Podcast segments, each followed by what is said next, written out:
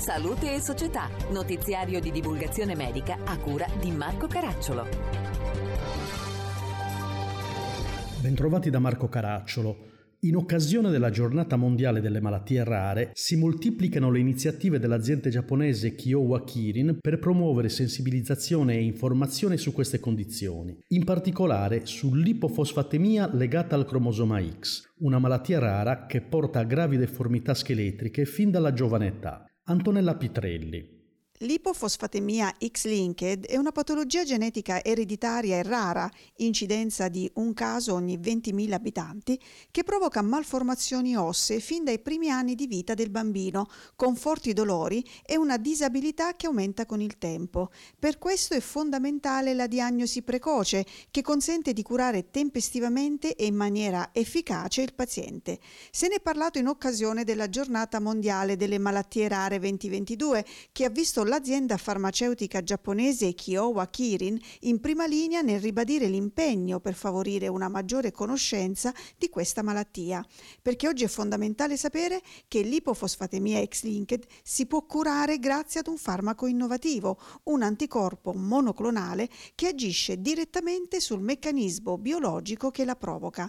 Ne parliamo con il dottor Gianpiero Baroncelli dell'unità operativa pediatria universitaria dell'azienda ospedaliero universitaria pisana.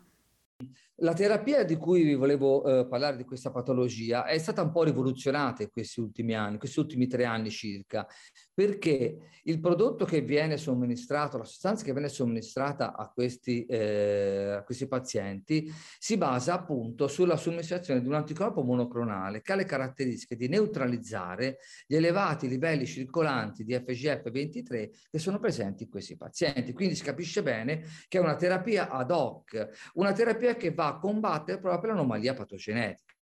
Fino a pochi anni fa, invece, l'unico modo che avevamo di trattare questi pazienti era con l'utilizzo di sali inorganici di fosforo associati a un metabolito attivo della vitamina D.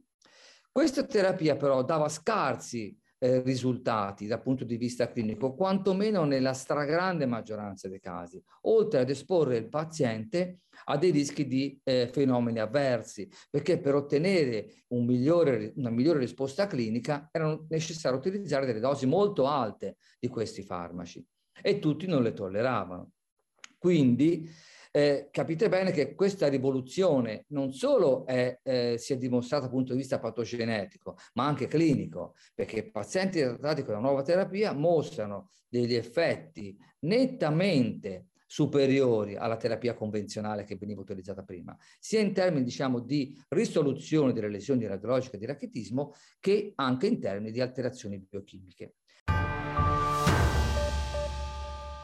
L'applicazione delle nanotecnologie consente di creare farmaci con particolari sistemi di rilascio che migliorano la farmacocinetica, l'efficacia e la sicurezza. Una conferenza stampa tenutasi a Roma nella Sala Nassiria del Senato ha fatto il punto su questa tecnologia e sulle sue opportunità, evidenziando però quanto lavoro ancora va fatto anche a livello normativo e regolatorio. Emilia Vaccaro. L'applicazione delle nanotecnologie a livello farmaceutico ha la grande opportunità di creare farmaci con particolari sistemi di delivery che ne migliorano la farmacocinetica e in alcuni casi l'efficacia e a volte anche la sicurezza.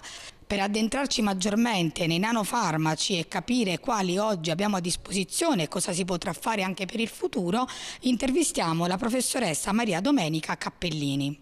Professoressa, i nanofarmaci quali vantaggi offrono al paziente e al clinico?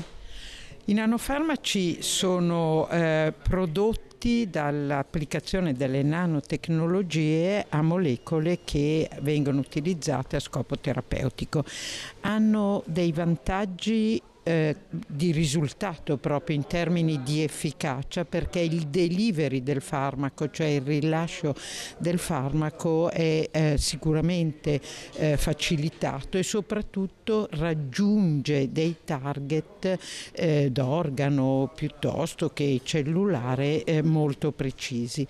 I vantaggi quindi sono sicuramente una maggiore efficacia e eh, per il clinico anche una opportunità per disegnare o applicare terapie specifiche ed efficaci, oltre che sicure naturalmente, a tutta una serie di patologie le più svariate.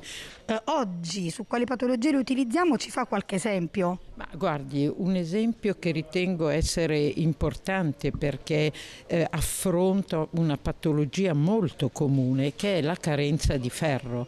Eh, sappiamo tutti che il ferro è un elemento essenziale per l'organismo e bilioni di persone al mondo sono affette da questa patologia, che può essere curata in alcuni ambiti abbastanza semplicemente con una terapia orale di ferro, ma c'è un'alta percentuale di anemia da carenza di ferro che invece eh, sono associate a condizioni come l'infiammazione, i tumori, eh, le malattie croniche in cui il ferro per bocca non viene assorbito, quindi l'efficacia si ottiene con la somministrazione per via endovenosa.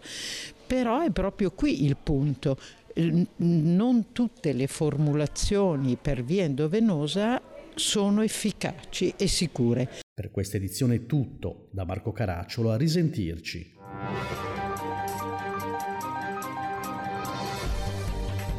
Abbiamo trasmesso Salute e Società, notiziario di divulgazione medica a cura di Marco Caracciolo.